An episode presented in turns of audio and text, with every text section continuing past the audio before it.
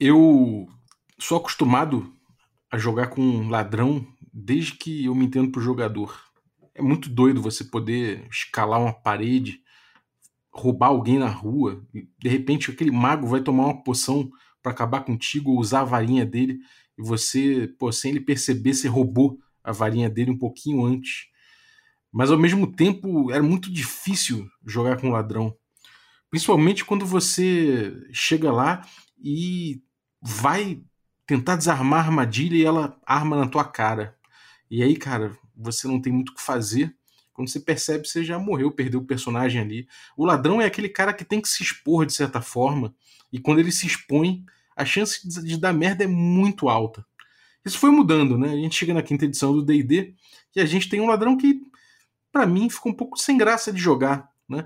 Ele tem várias opções interessantes e tudo mais, só que essa coisa de desarmar armadilha, por exemplo, virou só uma rolagem, né? uma coisa de percepção, ficou uma coisa um pouco insípida. As dungeons também não, não têm aparecido muito bem, assim como apareciam antes. Né? Os jogos são interessantes e o ladrão tem opções, só que saiu um pouco, né? O ladrão ele, ele é mais, uma, mais um perfil de combate ali do que aquele especialista que ele era no D&D original. E, quer dizer, original não, no D&D aí como se desenvolveu em, desde o desde o Greyhawk. Então, bom, a gente vai falar de uma versão diferente do ladrão, tentando resgatar esse ladrão aí que, que é maneiro de divertido de jogar, né? Só que evita também um pouquinho, né, que melhora um pouco essa situação dos problemas que ele passa ao se arriscar. E também resolve uma questão chave, que é as perícias do ladrão. Enfim, a gente vai falar disso hoje sobre Caves and Hexes, o ladrão de Caves and Hexes, com alguns dos autores. Oi, oi, oi, quer café? Café com quem? Café com Bom dia, amigos do Regra da Casa! Estamos aqui para mais um Café com Dungeon, na sua manhã com muito RPG. Meu nome é Rafael Balbi e hoje eu estou aqui bebendo um delicioso café da Ovelha Negra num, num cálice de ouro que eu acabei de roubar. A gente, a gente vai falar hoje do ladrão, mas antes eu queria também lembrar que você pode se tornar um assinante do Café com Dungeon a partir de cinco reais. Com cinco reais você já, já ajuda o podcast, você também participa de sorteios dos nossos parceiros e ainda é, recebe conteúdo extra. Então chega aí, dá uma olhada lá no picpay.me barra café com dungeon e torne-se um assinante. É, eu queria também recomendar aí uh, o promobit.com.br, nosso parceiro também.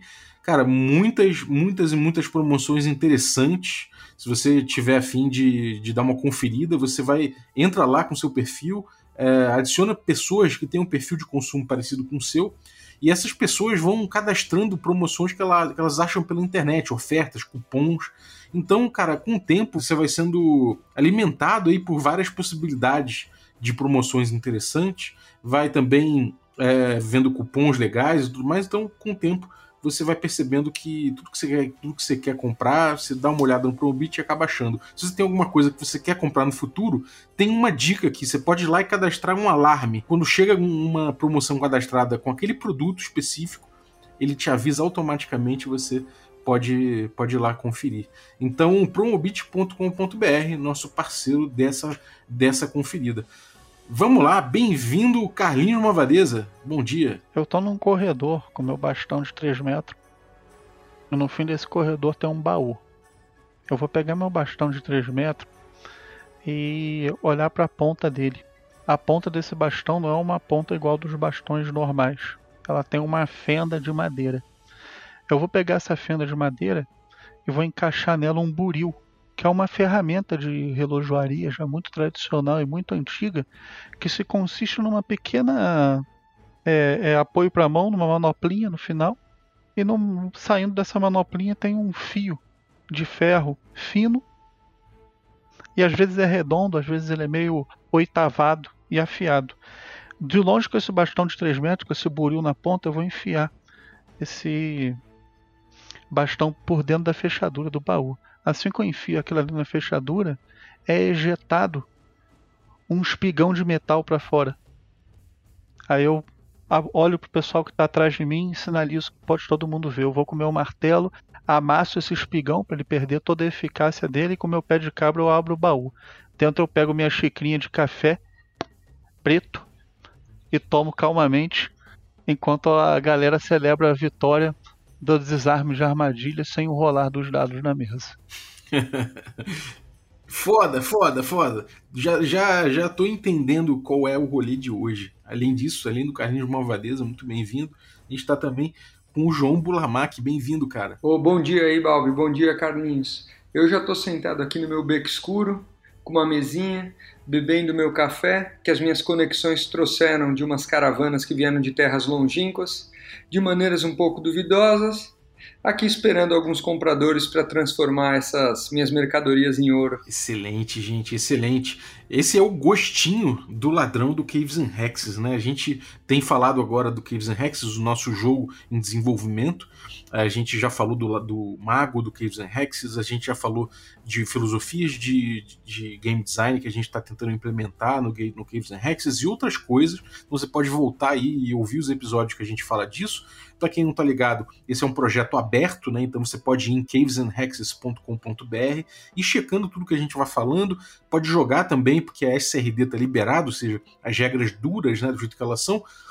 E ele é, nesse momento, um retroclone, ou seja, ele é o DD BX, só que com algumas alterações que a gente fez, né?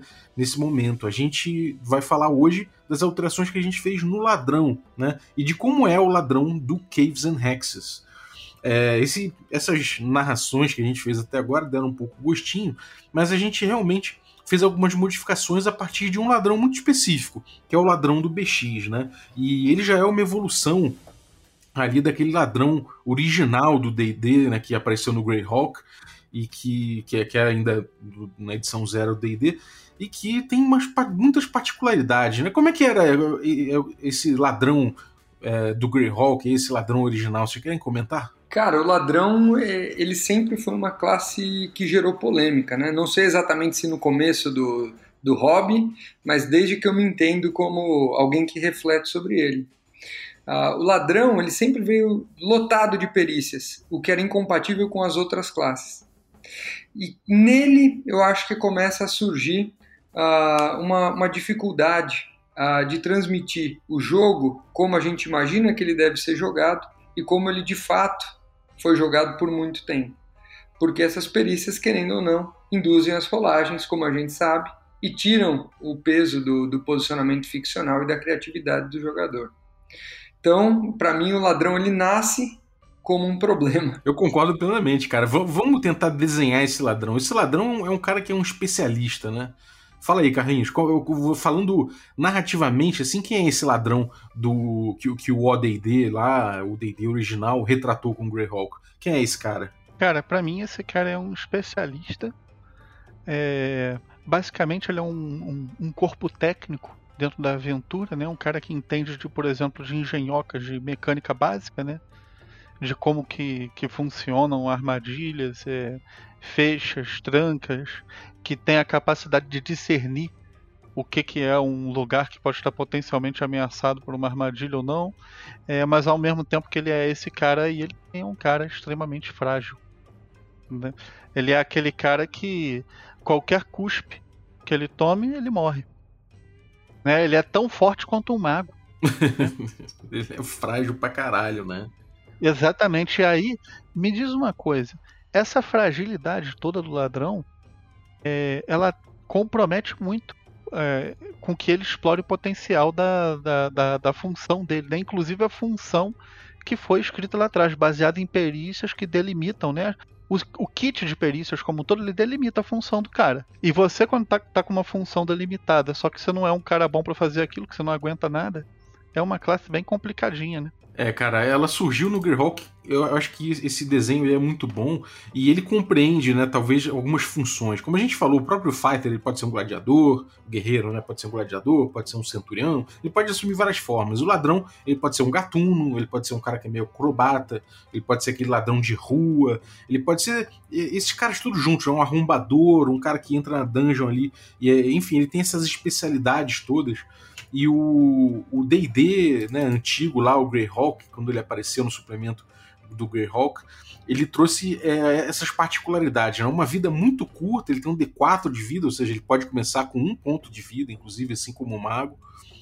É, ele tem esse set de perícias que eu acho que é uma coisa muito particular, né? Surgiu no D&D essa ideia de set de perícias com essa classe, né? Então ele tem ali é, detectar armadilhas, desarmar armadilhas, escalar paredes, pickpockets, né? Que é bater carteiras, é, enfim, ele tem todo esse set de habilidades com porcentagens. Então ele olha ali e fala: Bom, eu tenho aqui 20% de chance de me esconder nas sombras.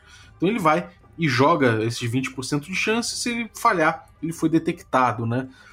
E, e, eles, essas chances de forma geral começam muito baixas, né? É tudo muito baixinho, exceto ali a chance de, de escalar paredes, que costuma ser bem mais alta.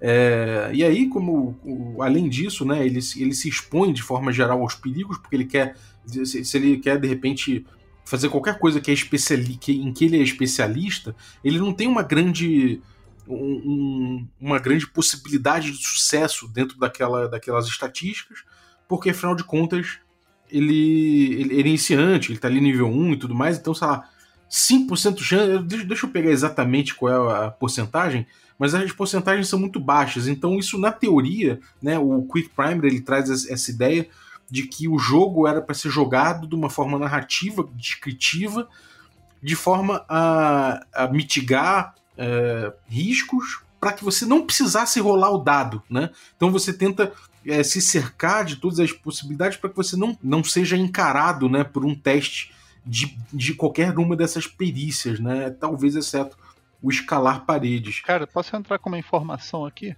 Manda. É, as perícias de D100, né, que são as que são porcentagem, no primeiro level de um ladrão, de um ladrão elas vão oscilar entre 10 e 20%.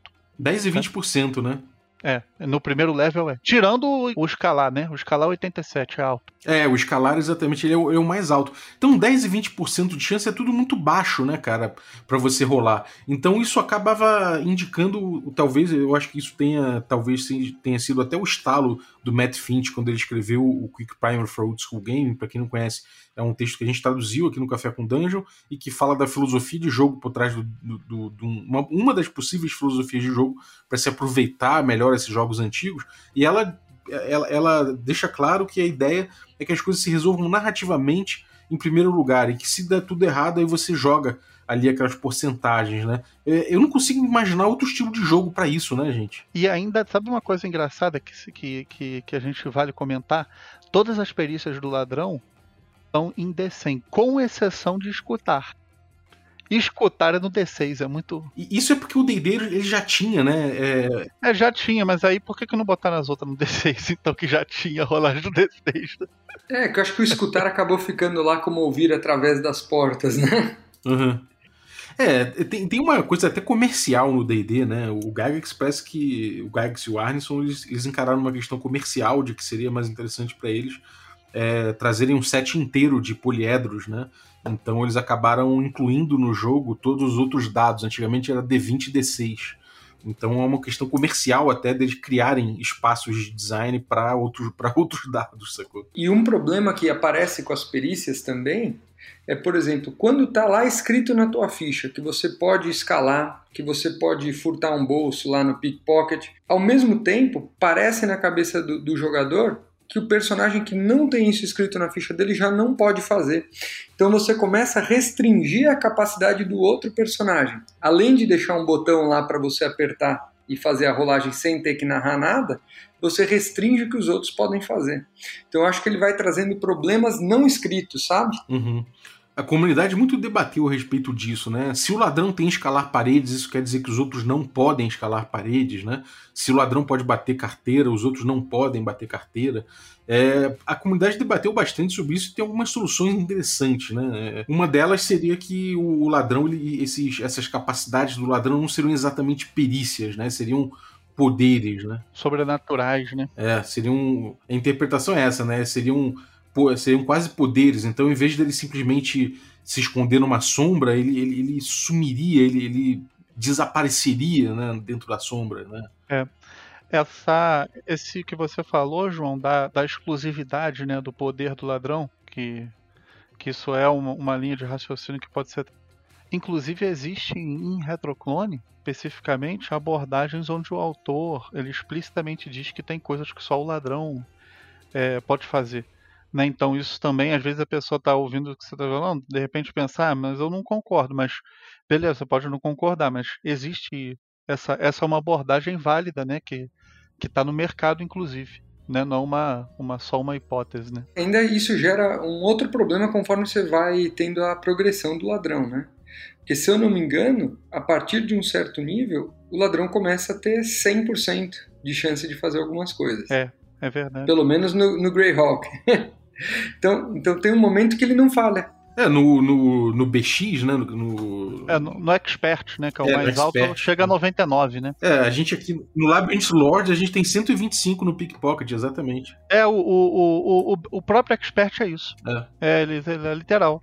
É, cara, 125. É porque você pode ainda ter uma penalidade, né? O mestre pode arbitrar uma penalidade em cima disso. Me parece que me parece que, que o ladrão é uma classe que ela é quebrada dentro da, dentro da, da estrutura do D&D, né? E a gente tem o D&D estruturado ali, por mais que no, no old school, no, no old school não, não haja tanta estrutura, ele, ele sugere uma estrutura, né? E a gente, quando coloca o ladrão, ele meio que sai das dinâmicas, as dinâmicas de jogo do ladrão, elas sugerem outra coisa. E uma coisa muito engraçada é que o D&D, de certa forma, ele mudou a partir do ladrão, né? Em vez de resolver o ladrão e continuar dentro do, do, do playstyle que ele tinha, ele, conforme foi se tornando produto, ele incorporou o ladrão e a ideia de perícias e de testes e tudo mais acabou vingando mais, né? A gente vê que, que isso acabou virando uma, um, um mote do D&D ao longo do tempo, né? Uhum. Sim, claro, com certeza. Eles, ou seja, é, parece que eles entenderam que realmente essa foi uma decisão acertada, né? O jogo evoluiu muito é, é, alinhado a essa, essa mecânica, né? Ah, outra coisa, né? O ladrão tem aí. Uh, deixa eu falar as habilidades, né? Ele tem o Open Locks, né? Abrir fechaduras, encontrar ou remover é, armadilhas, é, bater carteiras, se mover silenciosamente, se escalar superfícies íngremes, né? Esconder nas sombras, ouvir barulhos, é o D6 no caso, né? Enfim, ele tem, ele tem essas, essas particularidades aí, né? Essa, essas habilidades específicas. E, enfim, ele tenta mexer nisso aí para poder permitir esses perfis de ladrão, né? Que é uma coisa muito, muito específica. E aí a gente chega no BX, né? O BX simplifica uh, o D&D original, de certa forma, ele compila, ele tenta explicar mais facilmente o D&D, e ele mantém aí essas coisas do ladrão. Em vez de arrumar isso, ele manteve, né? Acabou que teve pouca alteração a respeito desse perfil de ladrão, né? É, é aquela coisa, essa foi uma coisa que ela, quando ela entrou no jogo, ela, é, isso realmente virou uma coisa estabelecida no jogo, né? Ela não, não sai mais. Né? Uma vez que ela é colocada no BX, ela é perfeitamente mantida, né? Até talvez essa, eu não Pode até ser que isso seja determinístico no livro, mas eu não me lembro se é. Mas se não é determinístico, eu imagino que ele pode levar a, a chegar a essa conclusão de que realmente existe uma exclusividade de algumas coisas. Por exemplo, só um ladrão pode desarmar uma armadilha de tal tipo, ou encontrar uma armadilha de tal tipo. Uhum. No Ozzy, no Ozzy tem essa, essa discussão, né? De que. Lei, ele fez essa leitura. É, de que o ladrão, ele, só ele pode desarmar armadilhas de tesouro, né? De arca do tesouro, essas coisas. É que isso daí, é, de certa forma, você está assinando a, a, perícia, né? É uma maneira de empoderar a perícia, né? E, e, eu acho que eu vou até, até mais do que o Carlinhos. Eu acho que em vez dela ficar mantida uh, conforme foi evoluindo o D&D, se a gente ainda passar para as edições futuras, a gente vai perceber o papel central que as perícias vão tomando. Porque elas vão aparecendo toda hora e os testes vão se tornando cada vez mais frequentes. Eu acho que o ladrão foi um ponto de virada mesmo, até na, na forma de jogar, né? Não só na, na, nas regras. Exatamente, cara. É, é, pensar nas classes do Caves, muitas vezes, pra gente re, revive as discussões que a gente teve no passado e é uma verdadeira viagem no D&D, né? é verdade. O, o, ladrão, aqui, eu tô vendo aqui no Basic, né? A gente tem, a gente tem além disso tudo aí, ele tem a coisa do, do ataque por trás, né? O backstab, né? Então, ele, ele tem ali para ataques por trás, ele tem mais quatro né, em acertar e dá o dobro de dano, né? Então, enfim, isso aí é uma, uma particularidade do ladrão que puxa um pouco para um lado de assassínio, né? De uma coisa mais do ladrão ser um executor ali, aquele cara que tem uma oportunidade de atacar por trás, se aproveitando da sua, da sua possibilidade de se esconder maior do que os outros, e aí isso dá mais dano. Então ele tem esse perfil também, né? Balbi, aproveitando só para explicar que o assassino, dentro do D&D antigo, né, as primeiras aparições de assassino, o assassino ele era mais aquele cara que era voltado, por exemplo, numa cidade, dar um bote e matar uma pessoa. Era, era aquele assassino é, frágil, que ninguém via, né? Que entrava, pá, matava alguém, saía. Porque hoje também a gente tem uma, a, o paralelo do assassino contra um cara de. Ele não é de linha de frente do combate, mas ele fica na frente do combate, né? Flanqueando, atacando para, enfim, tentar usar suas coisas ali e e esse assassino que a gente coloca aí, né, com essa execução, com esse multiplicador também de backstab aí que vai subindo da execução, ele, esse não é a coisa que o cara vai usar numa dungeon, né? Eu vou usar isso que eu vou dar muito dano. Não é, é o cara da cidade. Né, que vai na boa, raramente você consegue usar um troço desse no RPG ou desculpa. É, é, é, uma, é muito situacional, né? Exatamente. Porque isso aí depende de surpresa, né? Não, não tem esse conceito do, da flanquear, do, de flanquear, né? E se você está num lugar apreensivo, como uma dungeon, já matou, praticamente não vai existir essa possibilidade de você surpreender né? entrando na casa de alguém. É, o texto aqui no do BX ele fala de o ladrão não está não, não ser percebido, né? O unnoticed from behind, ou seja, ele tem que estar atrás e não está não ter se percebido, então é uma surpresa, né? A gente pode ler como uma surpresa. Exatamente. É, enfim, isso aí é, o, é, esse ladrão que chega no BX dessa forma e que a gente pegou, né? Falou, vamos pegar isso aqui e aí a gente tem várias questões aí que a gente levantou que a gente queria trabalhar, né? Nesse ladrão aí. A primeira delas que a gente pode botar em relação ao playstyle? A gente, de certa forma, no que, quer dizer, a gente absolutamente no Caves and Hexes, a gente está trabalhando com um norte de design que é fazer o jogo de acordo com é, funcionar da melhor forma possível de acordo com os princípios do Quick Primer, né? Que é esse, esse jeito de jogar em que a narrativa vem em primeiro lugar e as, as rolagens e tudo mais vem depois, né? É, elas informam menos. Como é que a gente acabou trabalhando essa questão das perícias, né? Do ladrão no Caves and Hexes, João? Cara, a gente tentou juntar exatamente o que você falou, os princípios do Quick Primer.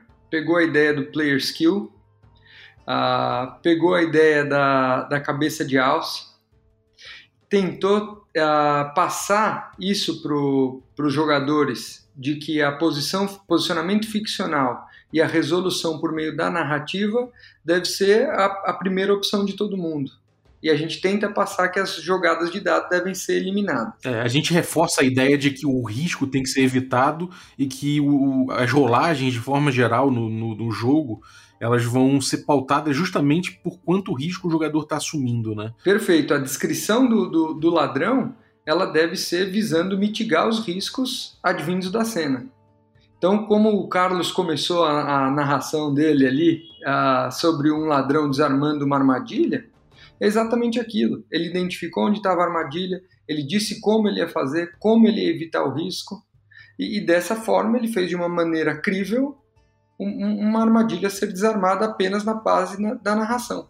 Né? A gente não está muito preocupado com esse faz de conta. O faz de conta é isso. Ele faz de conta que ele é um ladrão, faz de conta que ele consegue usar uma, uma gazua e todos esses, esses instrumentos aí para arrebentar e tudo mais. E beleza, nesse faz de conta, ele consegue fazer isso. Na verdade, todo personagem que tiver um instrumento correto vai conseguir fazer de certa forma. A gente não está preocupado com isso. A gente está preocupado justamente com o risco que pode haver em abrir uma porta, uma, ou em arrombar uma porta, em arrombar um, um, uma, um baú de tesouro. Né? O, o, nesse jogo que a gente está propondo, no Caves and Hexes, a gente está pensando justamente que o, e explicitando né, essa questão de analisar é, as, as rolagens através do risco assumido, né? Exatamente. No, no nosso jogo, né, normalmente, quer dizer, no nosso jogo, pelo menos na maneira que, que eu levo aí os jogos, eu sei que a galera que leva também, é, o, a gente se é, é, é, é preza muito por aquilo que é crível, né, para fazer o que faz sentido, seja eficiente e o mais simples possível né, para livrar o risco e tudo. É, não é, é você como ladrão, por exemplo, você não é o cara que você vai falar e que deu um pulo com uma chave na mão, encaixou a chave no baú e abriu, sabe? É é, as coisas que as pessoas falam no Caves elas são aplicadas. Tudo tem impacto narrativo, né? Não, não tem a firula. Então, isso é um aspecto muito interessante das descrições do ladrão. Sim. Quando eu tava tentando chegar numa fórmula, né, pro, pros skills, a forma que eu, que eu acabei propondo pro, pro Caves, né, que vocês, vocês é, escrutinaram ela, foram até botaram ela para ver se funcionava e a gente fez um monte de playtest. É, a forma que eu queria originalmente era na verdade tirar completamente as skills, né? Ficar zerado. Ou seja, o ladrão ele não tem nenhuma é, nesse, nesse ponto, né, de abrir uma fechadura, de fazer não sei o que, ele não teria nenhuma habilidade especial, né? Isso aí já resolveria essa questão. Isso não é um poder, né? Seriam de fato habilidades como, como o próprio livro descreve, né? São, são, são, são poderes ali, que são habilidades, e, e aí o, o playstyle levaria a gente a pensar que seriam poderes especiais do ladrão. Se a gente tira tudo, a gente resolve essa questão. O ladrão ele não tem nenhuma capacidade especial para muito além né, do que os outros personagens. Ele seria o cara que, na verdade, é, teria mais chance de resistir aos problemas que, que ele botar o peito aberto na frente numa dungeon ou numa coisa assim é, trariam. Então, ele é um cara que, por exemplo, se ele se colocar em risco para desarmar, desarmar uma, uma armadilha, se ele sofrer algum efeito dessa armadilha, né, se ele não consegue destravar, se ele assumir um risco e o risco explodiu na cara dele, é, eu pensei que em vez de ter ali um, um, um, uma perícia, um talento, alguma coisa assim, ele teria um save throw com bônus, né, no caso de, de riscos relativos à armadilha. Porque isso aumenta um pouco a sobrevida dele, ele, ele consegue é, lidar melhor com esse tipo de coisa do que outros personagens. Né? Então ele teria ali um save throw melhor do que, do que outras classes, quando fosse relativo a coisas de, de, de, armadilhas, né? Então, esse tipo de coisa acaba, acaba facilitando um jogo que não busca os, os as perícias do ladrão. Então a gente, minha, minha, meu primeiro impulso foi enxugar completamente, tirar completamente essas habilidades de ladinagem, né, como a gente estava pensando. E mas aí, cara, tem uma questão muito importante que me levou a voltar um pouco atrás, que aí chegou na fórmula que a gente acabou escolhendo, que é a fórmula da ladinagem, né, da gente ter um D6 para jogar e esse D6 vai melhorando, né? Ou seja, quando o ladrão quiser, quando ele precisar, ele faz um teste de ladinagem para qualquer um desses casos que a gente está acostumado aí, em qualquer um desses perfis de ladrão, seja o, o, o, cara que é o batedor de rua, seja o assassino, seja o acrobata, seja o, o, o ladrão furtivo, né? Que aí é porque é o seguinte, o ladrão, com as, com as, habilidades dele, tem uma textura muito interessante no DD, que é o ladrão ele, ele ir melhorando né, no Zero to Hero. Ele vai ficando um cara melhor naquilo. Então, por mais que no início seja importante que ele não que ele não busque as rolagens de ladinagem, né, por assim dizer, como a gente batizou essa perícia do ladrão, é, é, importante que ele fique melhor nisso no decorrer dos levels, porque isso é o que, é o que caracteriza ele principalmente, né? É importante também, é importante dar um parâmetro para o mestre para quando o ladrão não tiver é, limpado o risco completamente, ele poder ter uma baliza para ter um chão comum ali para tomada de decisão, né? Também isso aí é muito importante. E também para os outros personagens, né? Perfeito, eu ia falar exatamente isso. O ladrão começa com a ladinagem 2 em 6, né? Duas chances em 6. Uh, ah, e os outros podem ter sempre menos do que o ladrão, né? Então você consegue ver isso pela. Uhum, é, situacionalmente, né? É, é pela situação, é um claro. Guia, é, é, um, é um guia situacional, né? Pra gente observar o ladrão. É para entender que você arbitra o ladrão diferente do que você arbitra outro, outra classe. Né? Naquela situação ali, para isso serve. E, e, na, e na época que a gente estava discutindo isso, eu até estava tendencioso a querer ter zero de perícias também. Só que aí, Balbi, a hora que vocês me convenceram não foi nem nessa sensação do Zero to Hero. Foi quando vocês fizeram o link com aquele usar runas e pergaminhos, que a gente botou uma chance igual à ladinagem do ladrão para ele conseguir ler essas runas e pergaminhos. Então eu achei isso bem legal, porque a gente conseguiu juntar várias coisas em uma só. Uhum. É, isso aí é uma habilidade que a gente botou pro Latrão, né? Que ele consegue ativar pergaminhos, runas e outros escritos, escritos arcanos, liberando seus poderes mágicos com uma chance é, igual ao valor que ele possui na ladinagem. Então é aquilo, né? Se você tem um caster que pega qualquer dessas coisas aí, uma runa, uma, uma coisa assim, o caster pode usar isso aí é, é, de forma mais segura. Mas se for ladrão, ele vai ter que rolar a ladinagem.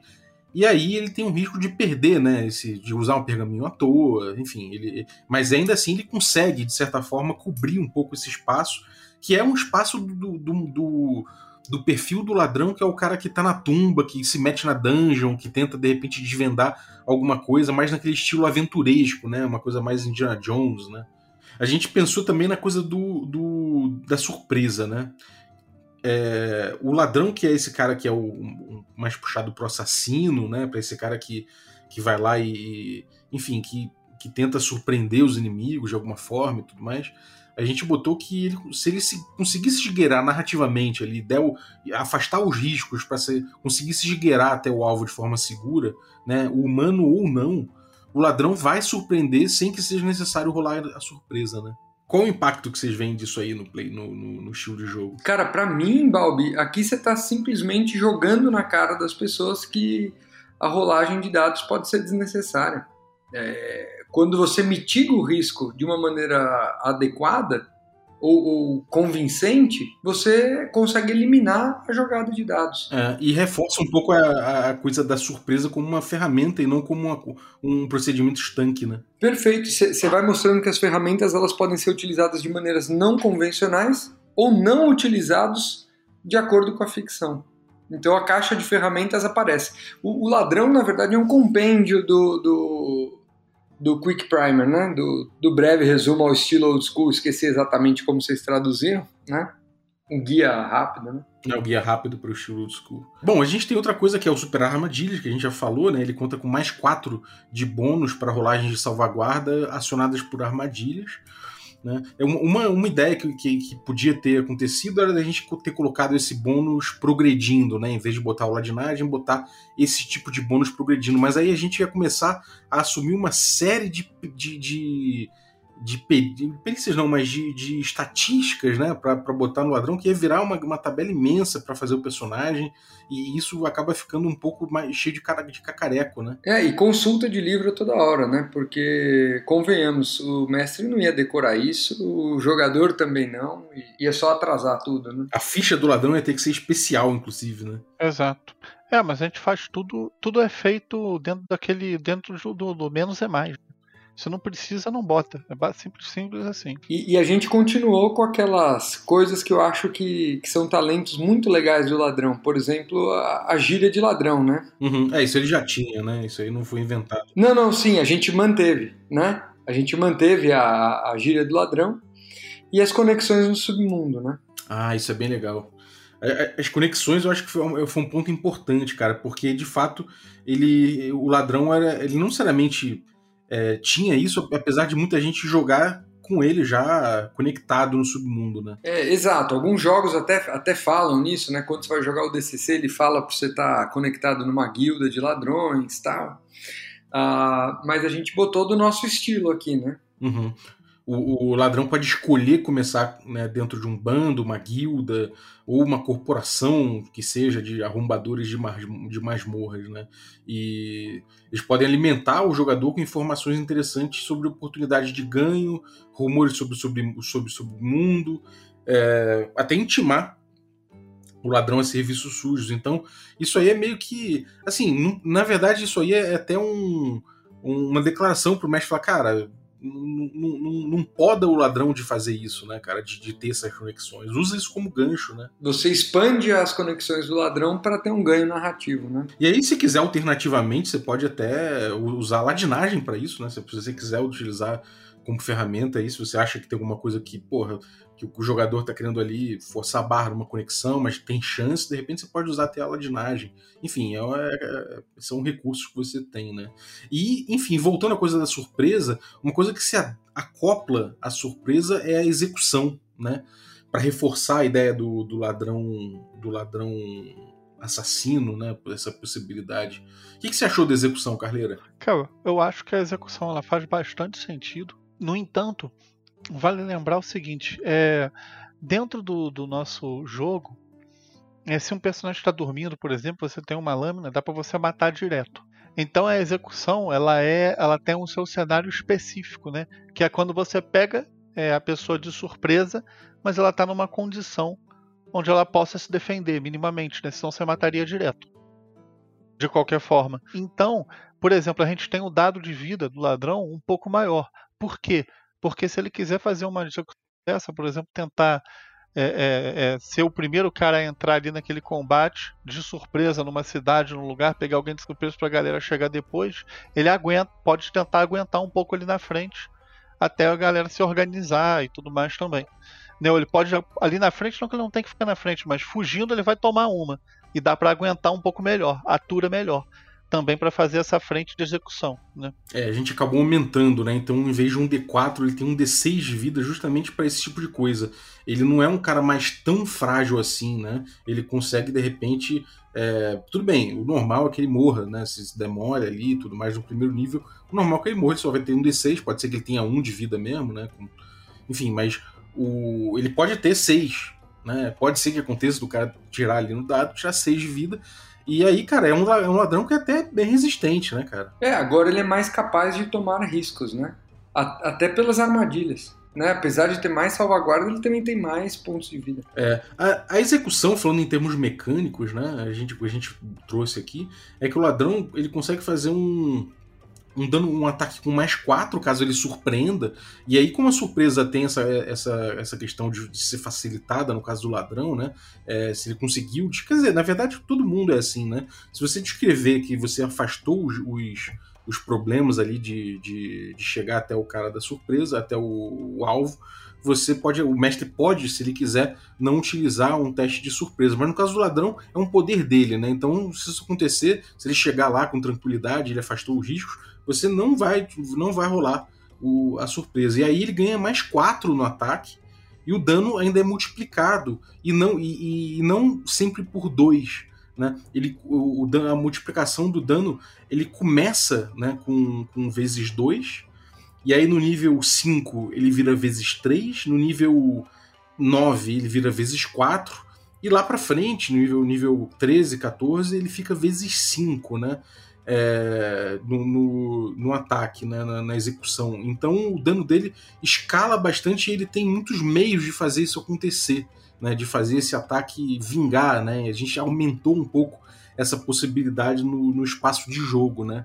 Então acho que isso, isso deu um pouco mais de utilidade para uma parte que ficava no fundo esquecida, porque era muito arriscado, né, o ladrão fazer isso. Exatamente. Mas nada vem de graça, né? Então a gente teve que subir um pouquinho o requerimento de XP por level. Exatamente. Ele continua sendo um, um, um dos campeões né, de, de, XP. Ele só precisa de 1300, mas não é mais o quanto era antes, né? Ele, ele avançava ainda mais rápido, né? No, no era, XP. 1200. É, exatamente. Era, aumentou em 100. Mas ainda ele continua sendo enfim, um campeão de, de, de, avanço, né? Continua sendo campeão de avanço, com certeza. Exatamente. A ladinagem ela, ela começa em dois, em duas chances em seis até o nível 4, né? Não ajustável, né? A gente não botou aqui que é ajustável por, por destreza nem nada. O, o, ocasionalmente o mestre pode utilizar é, atributos se ele quiser para regular, para influenciar, mas o default não, não, a gente não trouxe nenhum, nenhum atributo influenciando.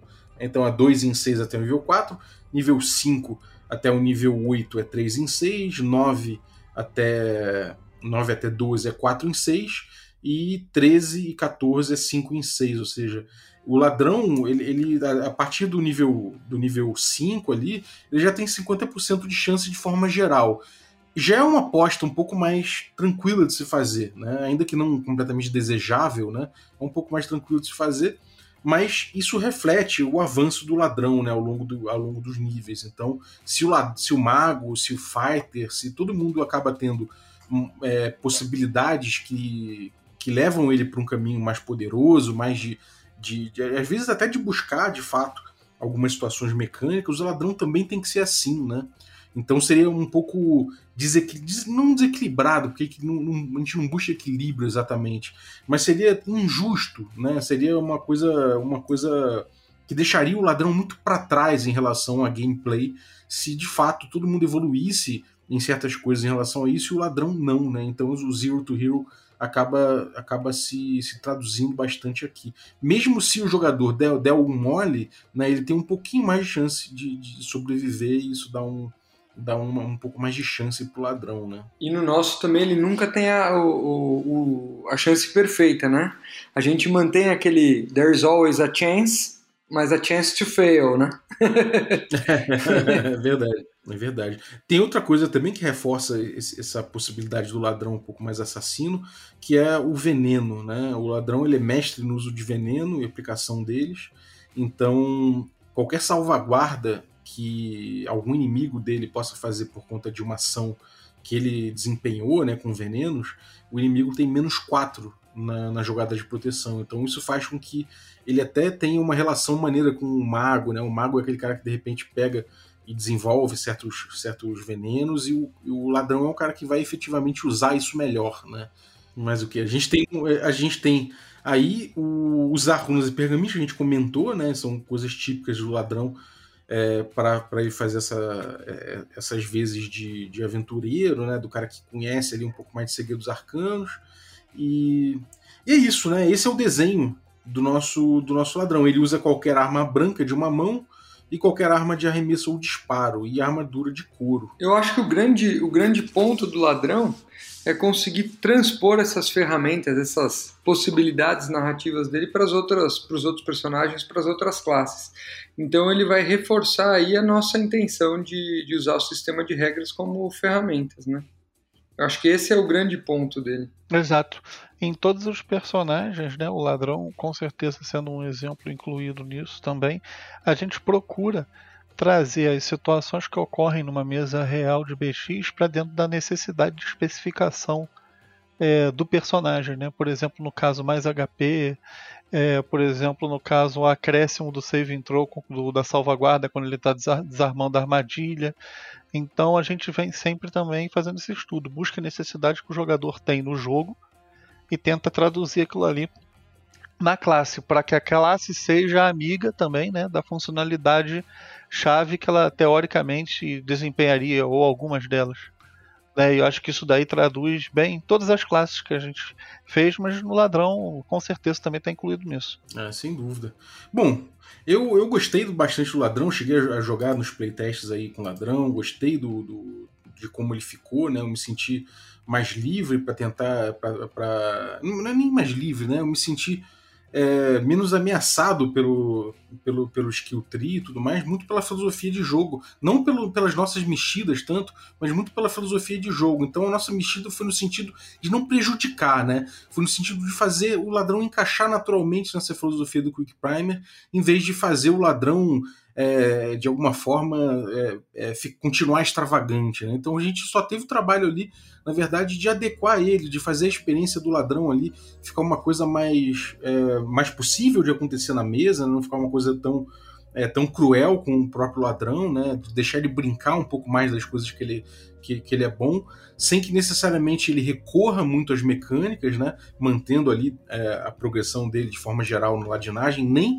a ladinagem é, sendo sendo é, essa tendo essa progressão a gente tira inclusive a, a, busca muitas vezes do, do escalar parede que já começa muito alto ali no D&D né? Então a gente não tem nada que faça o jogador buscar efetivamente uma rolagem mas a gente tem certas bonificações a gente tem certas coisas que permitem esse gameplay sem atrapalhar o gameplay do, do Quick Primer né? Algum algum alguma observação final sobre o ladrão gente eu acho que, que você resumiu bem. Eu acho que as coisas legais do ladrão também é na, na intro, dá pra. tá tudo, tá tudo ali já dito sobre o ladrão. Né, de, qual, de qual é o jogo do ladrão e por aí vai. Que é isso aí que eu acho o principal mesmo. É, são gatunos, assassinos, especialistas, invadores, invasores de tumba, arrombadores, ladrões, salteadores e malandros de rua. E aí, cara, você obviamente você pode dar o seu sabor na interpretação de acordo com isso tudo, mas assim, o teu personagem ele vai ser capaz de, de trabalhar em todas essas esferas, né? Então acho que isso aí ficou, ficou bem resolvido dentro do que a gente quer. A gente já tem bastante tempo de playtest, até agora o ladrão precisou de, não precisou de grandes mudanças, né? A gente acabou só fazendo umas sintonias finas muito pontuais, né? Então, Carlinhos, algum recado pra galera? Joguem RPG. João, algum recado pra galera? Cara, eu espero que vocês continuem aí ajudando a gente no playtests, nos playtests de, do Caves and Hexes e mandando os feedbacks pra gente, para saber o que, que, vocês acham dos nossos pensamentos. Boa, cara. Vai sair em breve, já tá aí no, no site, a gente já tá trabalhando aí para botar ao vivo para todo mundo. O Terra Calcinada aí, um projeto assinado aí por um, um grande playtester aí, talvez o maior deles da comunidade do Caves and Hexes. Então fiquem de olho aí que em breve tem, tem uma jogatina tudo especial aí, um sabor tudo especial pro seu Caves and Hexes. Então é isso aí, queria agradecer Carlinhos, muito obrigado, cara, agradecer o João também, valeu Zaço pela presença mais uma vez aqui, agradecer você que ficou ouvindo a gente até agora, valeu Zaço aí pela tua, pela tua audiência, e agradecer também os nossos assinantes, a galera que torna possível essa aventura. Então, muito obrigado aos nossos assinantes Café Expresso, e dentre eles eu vou agradecer aí a Tatiane Rapanchuk, muito obrigado, Tati, pelo teu apoio. Agradecer também os nossos assinantes Café com Creme. E aí, dentre os Café com Creme, eu vou agradecer especificamente o Cássio Félix. Cássio, muito obrigado pelo seu apoio. E vou agradecer também os nossos assinantes Café Gourmet. São eles o Erasmo Barros, o Gilvan Gouveia, o Ricardo Mate, o Adriel Lucas, o Bruno Cobb, o Diego Sextito, o Rafa Cruz, o Abílio Júnior, Denis Lima, o Matheus Guax, o Jean Paz, o Francioli Araújo, o Rafael Caetano Mingo, o Daniel Melo, o Vinícius Lourenço, o Rafael Garotti, Guilherme Nojosa, Caio Messias, Pedro Cocola, o Tiago Lima Barbosa, o Tito, o Marcos Paulo Ribeiro, a Pati Brito, e o Rodrigo de Lima Gonzalez. Galera, muitíssimo obrigado pelo apoio de vocês. E quem quiser se tornar um assinante também, picpay.me barra café com dungeon. Dê essa forcinha e participe de sorteios, receba conteúdo extra e participe do nosso grupo de Telegram. Então é isso aí, valeu. E a vinheta de hoje ficou por conta do Samuca, Samuel, do Brainstorming Dragons. Confira aí o material do cara, é muito legal. Procure nas redes sociais Brainstorm Dragons, material muito bom de RPG old school, inclusive. Então valeu, Samuca. Obrigado aí, cara. Um abraço e até a próxima.